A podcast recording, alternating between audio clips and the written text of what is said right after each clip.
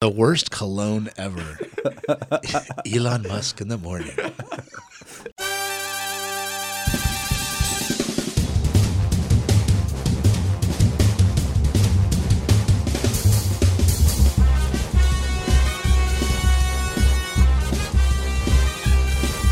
Welcome to UNeMed's Innovation Overground, where we dig into some of those academic discoveries and innovations that we often hear about, but for whatever reason never seem to actually touch our lives in any meaningful way. We want to look into that and hopefully answer why that is and, and maybe come up with some solutions to helping those things get to market. Uh, my name is Charlie Litton. I'm the communication monkey at Unimed, the technology transfer office for the University of Nebraska Medical Center and the University of Nebraska at Omaha, our primary sponsor for this wonderful trip fantastic. I'm joined by tyler Scherr and joe runge. Joe you are a intellectual property lawyer. Startup monkey. Startup monkey uh, entrepreneurial werewolf and the associate director of some sort for UNeTech the translational research. You're doing great. Institute. Incubator. Oh. no. Is it an incubator or is it accelerate? It's incubator. an incubator there's so many long words in that one. So um, how, how are you doing? I'm doing great. just, Man, we are just killing the, it. The, the UNeTech one just gets me every time. I don't know why.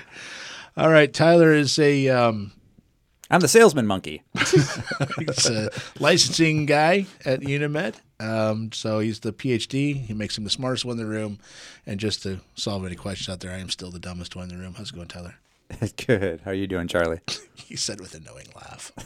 and to solve more questions, please, please, please take a moment to review the podcast. Please take a moment to leave a rating. Please subscribe. And uh, please check out the future technology in the program notes. Every week something cool, but this one especially so. We're really eager to become the front porch for university innovation, talk about the great work that universities are doing and the commercial opportunities contained therein, like the ooey gooey center of the delicious candy bar. Okay, yeah, I zoned out there for a second. Um, yeah, yeah, we definitely want to do something with candy bars. Um, also, we do want to tell more stories than just uh, Nebraska stories. We want to tell stories everywhere about how universities help all of our lives actually improve. And on that note, um, Joe, you said that solar energy doesn't entirely suck, and I don't believe you. Awesome. So I want to go over that. This is exactly where I wanted to so, start. So you you want to defend solar energy because it sounds like like you could put them on your roof, but then you know it gets cloudy and they break, or maybe an acorn lands on it and it breaks. It cracks. It cracks or maybe the sun doesn't quite at the right angle. Yeah, it's like at twenty percent. So efficiency. it's like, well, to get to power your house, you're going to need to carpet your lawn with solar panels. Yes, and, and then put solar panels on those. Yeah, and then you're going to have to have solar panels on your solar panels. And then you got to buy your neighbor's house, knock it down, and put up a solar farm. yeah. Then you can run your microwave. Yeah, and then and then you could put a wind farm there too to help that way you can murder the birds. That way you can have two TVs. Take that um, environment. So, so, tell, so all right. So tell me how solar panels um, are actually a good idea. I think it's a really cool idea, like how solar panels like came to be, right, and like why we're at where we are, because mm-hmm. um, it's kind of an interesting history. So. Um, most solar panels now are made out of silicon, and, and the reason for that's uh, very interesting, but they weren't originally. So the original solar panels were made in the United States. They were made uh, kind of through NASA, right? Because you, you can't gas up a satellite, and it needed to sort of stay in orbit. And mm. solar if you really mm-hmm. want good solar energy, Charlie, go live in orbit because once you're out of the atmosphere, it solves everything. It is fan. I've heard it's great. yeah, I I've been looking into that. Yeah. Um, Thank you. Look into it more. I tell um, you what, but, Zillow. Have you been on Zillow for the for real estate? Prices through the roof. It's telling you, man. You get out of the troposphere. We're saving, but it's going to be hard to find an agent. So uh, the the original solar cells were made out of stuff other than silicon, and and then sort of silicon became the the, the principal means for making solar panels because it's cheap and abundant. There's lots of it. It's it's all over the place. So when solar started getting big in, in the 90s, uh, silicon got actually really expensive because there there was more demand for, for silicon. And, and that led to a bunch of late 90s venture capital backed alternative silicon solar panel companies. So there were um, people doing like thin films, which is ways of using like organic dyes and other types of, and, and they all were, were humming along with lots of investor money and, and making good progress. And then um, silicon sort of production got really cheap and so it became like a commodity. So part of the reason why we're still using these sort of silicon designs is they they're like fifth generation, they're as efficient as you can get the technology and this kind of gets back to Thomas Edison, right? It's like, you know, let's just keep making the same thing we've been making only slightly more efficient, except the people who had that idea was was China, and they subsidized their solar panel industry, and so that kind of created a perfect storm in 2008 when the bottom fell out of the economy, and a lot of these companies that had lived on investor money had no more investor money to live on. So you had this sort of non-silicon solar apocalypse, followed by this sort of subsidized solar non-apocalypse and that basically led to of all the solar panel companies in the world like four of the biggest ones are basically still in china hmm. Oh, really? Right. So China just has it. They just china just it. has it because they have scale they've got efficiency they're they're basically making you know a commodity right not a not a technology so, So what I'm hearing is it's just not even worth it to try competing with them. it is you should give up charlie and and just go into orbit right now that's it i'm getting on my rocket and getting out of here we can't win I'm talking about for solar panels. no we can win right what we- about Solar How? City? But they got they they they they can produce the most silicone or excuse me the most silicon with the least amount of the most efficiently because they don't like to pay pe- they don't have to pay their people right They're Well, just- let's not get into like whatever it is. ooh, ooh, they just have bigger factories with more efficiency. That's all you need to think of it. right right, right Yeah. right right. Well, however they get that efficiency doesn't matter but but you can't compete with it so our why? answer, our answer is Elon Musk, right? Isn't that what you're going to say, Joe? That's our answer. It isn't actually, but I want to Oh. hear you say it. Elon Musk, okay what is solar? Ci- I don't even know what that is. I'm sorry. Solar City. That's his solar panel. His solar panel. but it's an installing company. company. right? They don't make them. Uh, I, so they, it's a battery company, probably more. Probably. actually. okay. Yeah, so yeah, yeah, yeah. so that's a whole nother problem with, with solar energy, which we'll talk about in another show. But the, the to your point, Charlie, you're absolutely right. You're never going to out manufacture solar panels. And so my original idea was, well, what can you use that isn't silicon? And there's actually tons of new research of like really efficient non-silicon based solar panels that don't require like rare earth elements that you know are, are much easier to produce. They're not as complicated to manufacture. You don't have to mine them from asteroids. Is You don't have to mind them from astro- Those days are over. no, um, but I found something way more interesting and way more simple to understand. So there's this really cool technology out of Johns Hopkins, which is called a concentrator. Johns Hopkins I know Johns Hopkins; they're everywhere. what are they doing with what are they messing around with solar panels Be- because they have an engineering school and they do really cool stuff there. I had no idea I know. that's right? interesting I thought it was old. I mean, there's thought, a- it was all, I thought it was all doctor stuff There's Yeah. a there's a reason they learn all that awesome stuff out there, right? So, but anyways, Cool. um, they All right. they have this the and, and concentrators are, are not a new thing, right? So one of the ideas is if you have a solar panel and you don't want to make like 30 of them, right? What you do, and I kid you not, sort of Acme Wiley Coyote style, you get a giant magnifying glass and you point it at your solar panel, and all of a sudden you're getting a lot more energy into your solar panel. It's a lot more efficient. There's a lot of ant casualties. God help the ant farm that uh, set up shop there. but it's pretty wicked when it Yeah. hits. Uh, no, but the, the the problem is you know magnifying that's expensive and, and difficult, and so what they've devised is a way to sort of have this planar uh, polymeric layer, which instead of having kind of glass encasing your solar panel, you have this super fancy sort of angular plastic.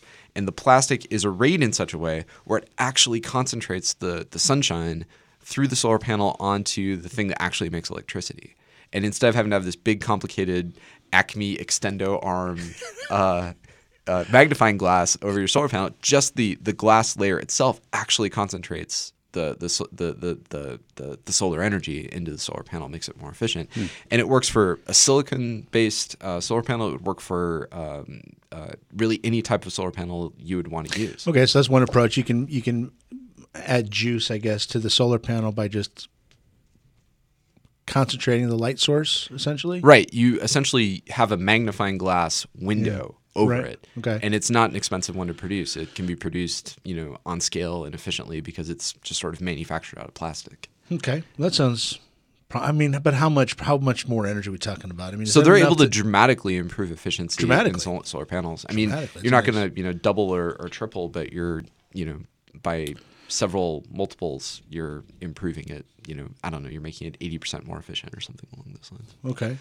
And so, but it's an example of like one way in which innovation, especially when it's coming out of material science at universities, can change the equation on how to better produce solar panels. Because there's this fatalistic attitude that you know the market has already been set due to things that happened a decade ago. Mm-hmm. But just as the market was disrupted by the Chinese ability to you know subsidize their industry and produce one type of thing more efficiently, it also really wed them to producing that one type of thing. I gotcha. And mm. so, you know, their strength is is their weakness. And I'm not making this a zero sum game, right? In the end, I don't. It- It's not so much about who's manufacturing the solar cells. It's the fact that solar cells still need to get better in order to be, uh, you know, all they can be. They can still get better, right? That's like why we do this show. And that research already exists. There are already ideas waiting out there with patents. Like what? I mean, so I mean, there's a way to I don't know. I don't know, put lipstick on a pig, I guess. You know, you can make okay. Here we got this. So is is silicon the problem silicon for efficiency? So silicon, think of it this way: it's a, it's an economic reality, right? That the best way, like currently, if I had to produce solar panels for uh, my lunar colony, right, I would produce them out of silicon because they're the most reliable technology. If I had to produce the most effective solar panel in ten years, I would put a lot of money into an alternative to silicon because Is there an alternative? there are there are, are multiple ones from the National Renewable, National Renewable Energy Laboratory. They have a whole different uh, type of chemistry, which is uh, weirdly based on uh, very abstract physics that is right now about as efficient as silicon, but has the potential to become several times more efficient. So let's focus on that then. That sounds great. But what I'm saying is, is right now you could on if you wanted to start building silicon uh, solar panels to compete in the world, there are technologies that would make those panels, even if you could not produce them as cost effectively, you could produce electricity more efficiently by simply taking one of these technologies from Johns Hopkins and putting those on there. And then gradually, as you improve the chemistry, you would have that much more efficiency. So you're going to level up those that older technology. I love it. Yeah, you could level up the older technology while still laying a framework to put new technology underneath it. So why couldn't we just hang a magnifying glass from the moon? Oh my gosh. That's way better. you know what we could do is we could mine the glass from asteroids. I've got a quantum computer that can figure out the solution and biomarkers. Meow, meow, meow, meow. I don't know how to follow that up. Tyler. I'm sorry. I'm sorry, Joe. Did you Hang have a anything else to- magnifying glass on the moon. No, no, I, I, I'm, I'm googling magnifying glass on the moon as we speak. So how close are we to um, to to to being in a place where where I don't know you can incorporate you know something like a solar panel to your just when you build your house so you don't have to be on.